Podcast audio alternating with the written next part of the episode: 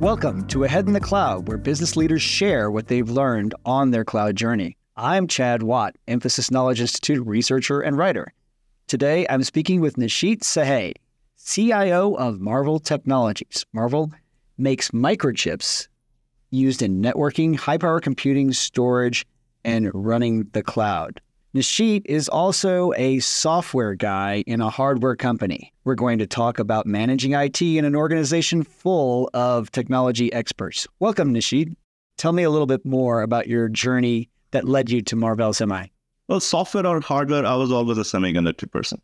And there's a reason for it. I mean, I was always intrigued by the technology. It's it's extremely complex not just the technology, the supply chain is complex, the sales channel is complex, the market is very complex. And currently, the technology stack that the whole world is sitting on is completely powered by semiconductors.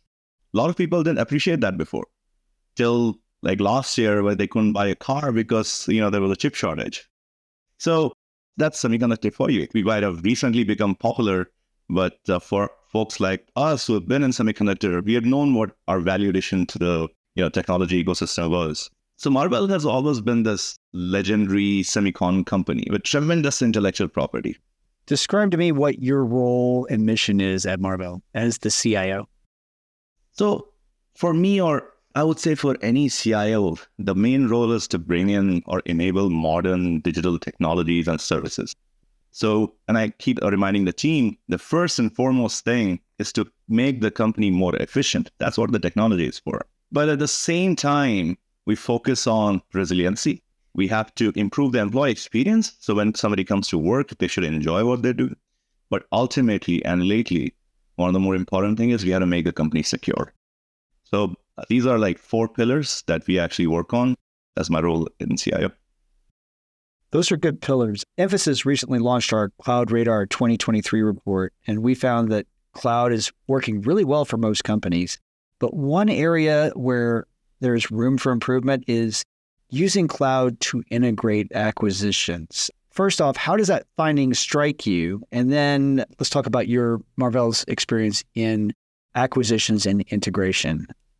I, I wasn't surprised by the report. It, it made sense because we think that cloud has been there for a long time, so it should be extremely mature, which is not. It's a journey, and it's it's a it's on a good pace for that journey.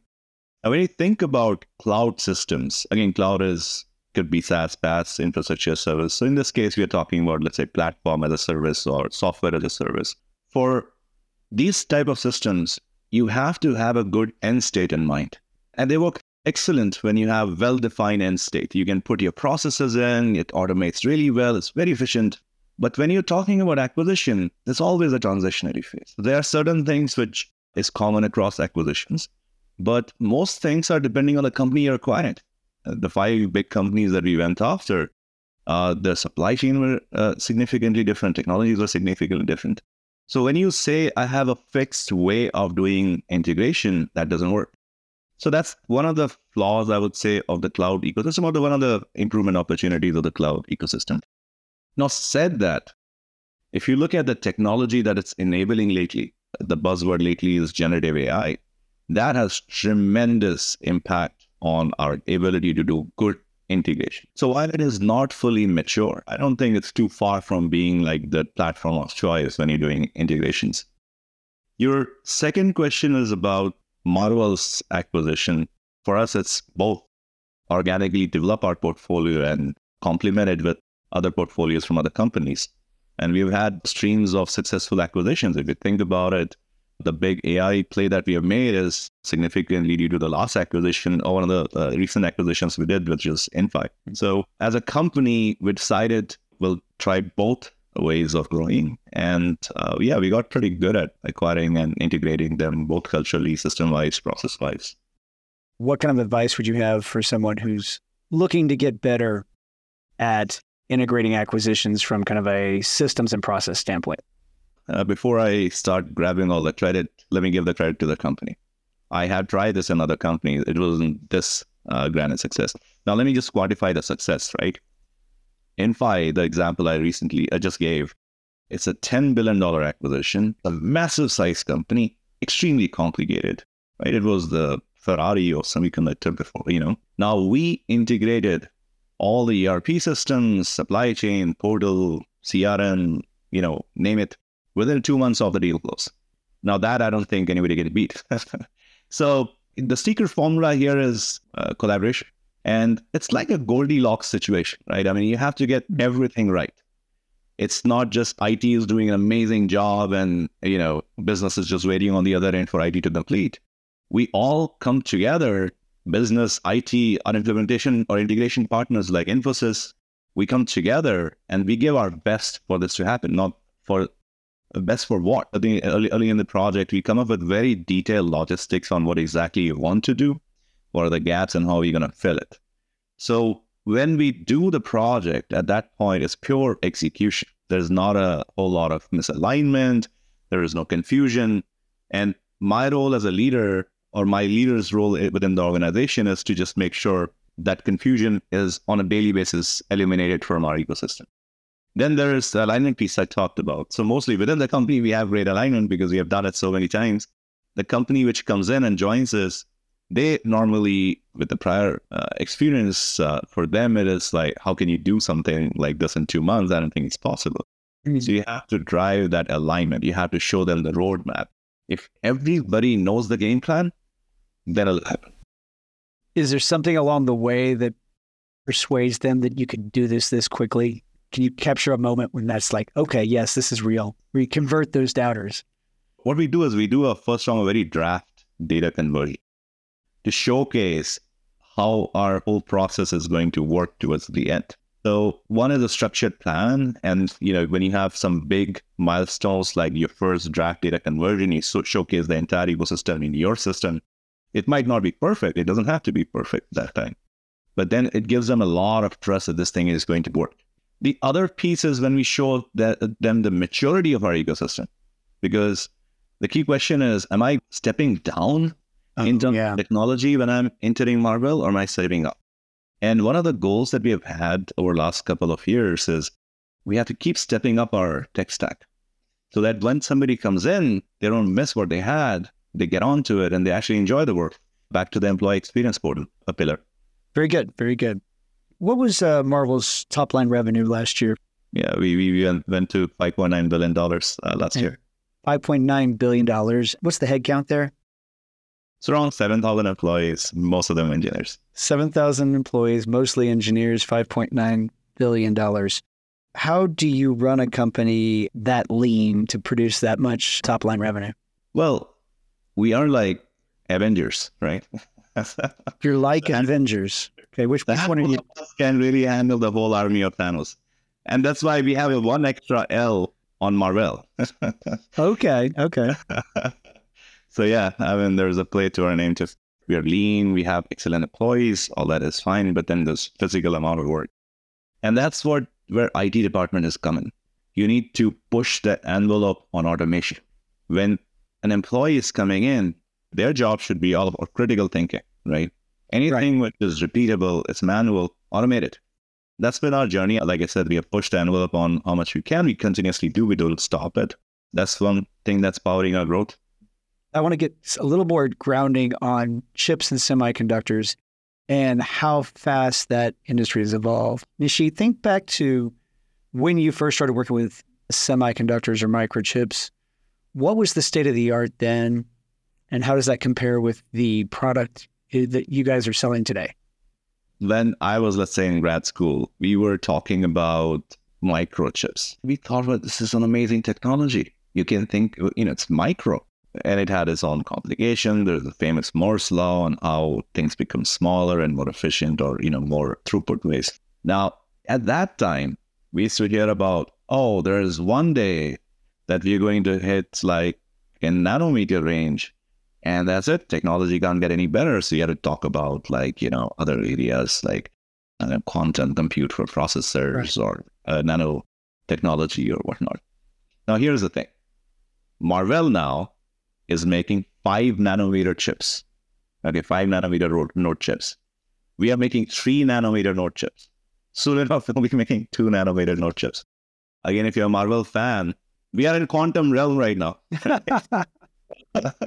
so when you're that tiny, imagine the complexity. Your physics changes, right?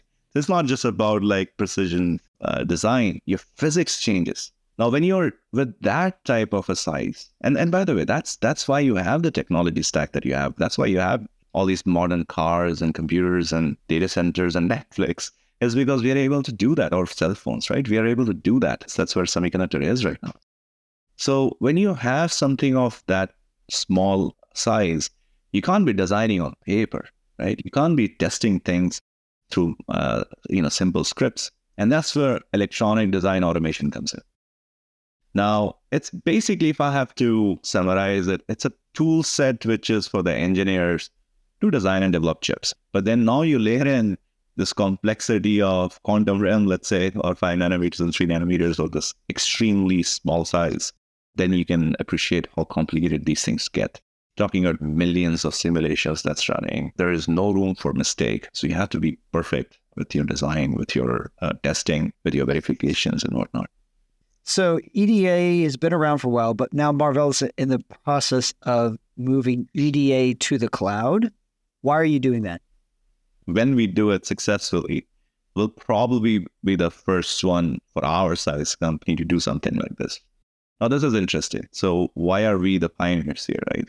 Cloud has been there forever. Now, the main thing is there was not a whole lot of optimization First of all, the technology and the landscape that I just mentioned, it is very complicated. You have to have tons of investment from all the parties the hyperscalers, the EDA companies, semiconductor, other software developers, uh, development companies to come together and build this platform cohesively, right? I mean, it's much easier to just take it and just move it to infrastructure as a service. That's not what we are aiming for. We are aiming for using the true scalability of cloud to get us to where we want to get to. And I'll give you an, a rough order of magnitude idea on what the scalability means for us, right? So there is one of the projects that you're working on. Well, you know, I'm going to get a little technical here. So the project required around 10, 20,000 core computes on a regular basis to run EDA jobs and design jobs and whatnot. But certain points in the project, when it get, got really critical, it required up to more than 70,000 cores. Imagine most companies don't even have it for the entire company. I'm talking one project, 70,000 cores. Most companies don't even have it for the entire company. Now we're talking about a couple of company size data centers to be enabled for just one project.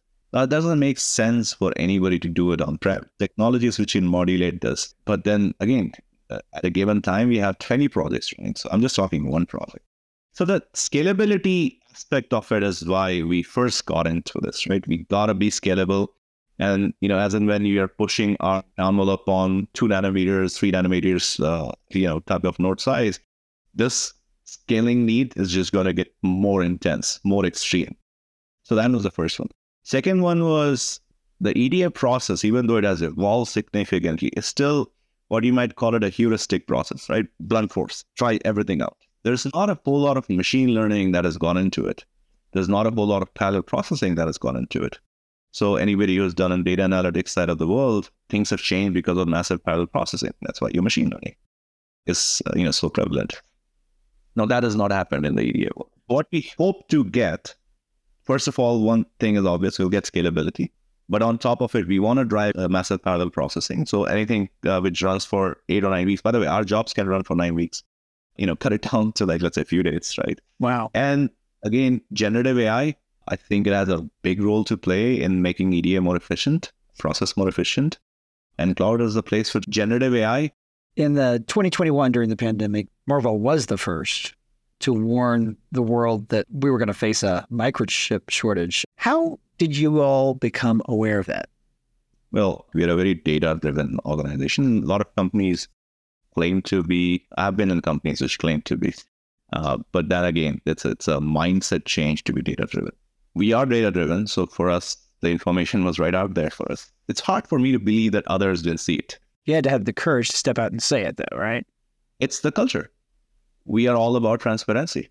In 2016, when we restructured the company, the first thing that we stood up on was integrity and transparency. And we showcased. We took ahead, by the way, but we showcased. So both our analytical acumen, I would say, but layered that with the transparency and integrity that Marvell always displays. I mean, both got together. We went in front of people and said, look, we're going to have chip shortage. Took a hit. And then after everybody came and said, oh, yeah, we also going to get the chip shortage. um, Nishit, uh, we can't talk about cloud and semiconductors without talking about the new thing that's going to boost demand for artificial intelligence and specifically generative AI. Honestly, I'm a little bit skeptic. I'm not impressed with the products that I've seen that are out there. Are you a believer in generative AI? So a lot of a lot of it could be that I'm a little biased here. I've invested pretty much most of my free time in the last five six years in machine learning, and by the way, la- large language models have been there for a long time. Yeah, and I've seen it. I got introduced to let's say OpenAI or ChatGPT uh, last year, early last year, as a beta beta trial, and I was just I couldn't believe it. Right? It was amazing. Then I went into the details of you know how much training it has done. Just to give you the idea here, right? Earlier models used to talk in like you know thousand parameters, maybe a million parameters is really fancy. Mm-hmm. We're talking trillion parameters here. So I'm a big believer in this. And before that, I have worked in large language models, been there forever. Now, what those models were good at is to understand the conversation that we're doing and just make a syntax out of it. You know, you can convert it to an API that a system can understand. They did a fantastic job on it. Generative AI, on top of it, went ahead.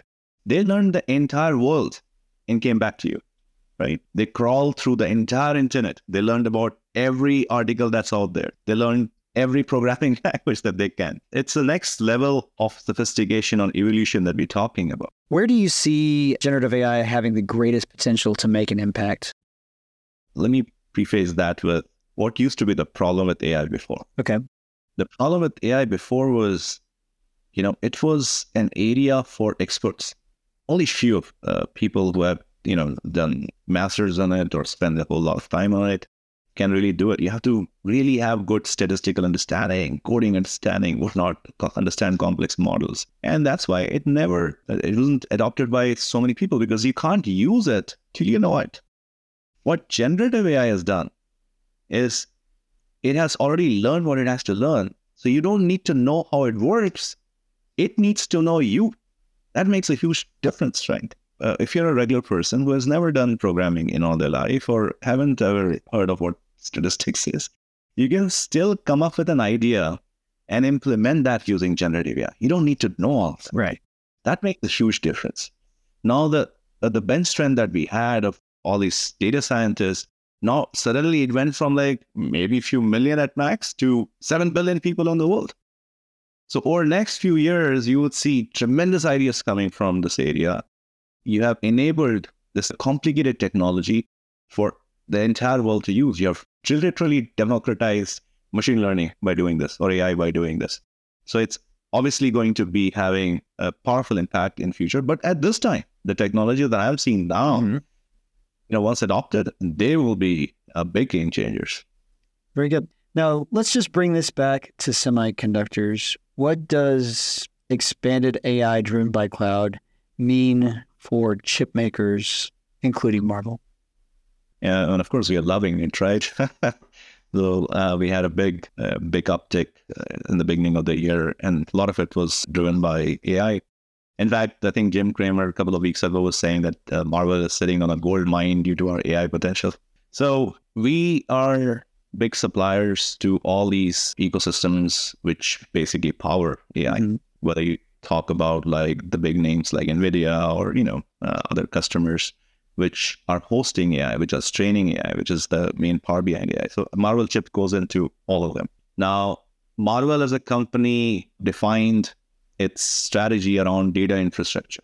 We realized that's the future. Data is the new oil or data is the new gold, whatever you want to call it. We invested in that. And that's earlier it was about 5G automotive and still about 5G automotive. And then there was a big play in cloud. We became a major player in cloud. And that's where it is coming back and helping our growth because cloud is what is enabling generative AI. I mean, it's not something you can do in your house, right? Yeah, you were talking about something that uses compute cores. Yeah. Mm. Think about it. You know, before this thing came into picture, you might be thinking about like the traditional AI uh, models that might require some GPUs, some CPUs, a small rack, and you'll be done. So for a big cloud provider for one data center, you're talking about one rack sitting over there, which is hosting this one application for AI.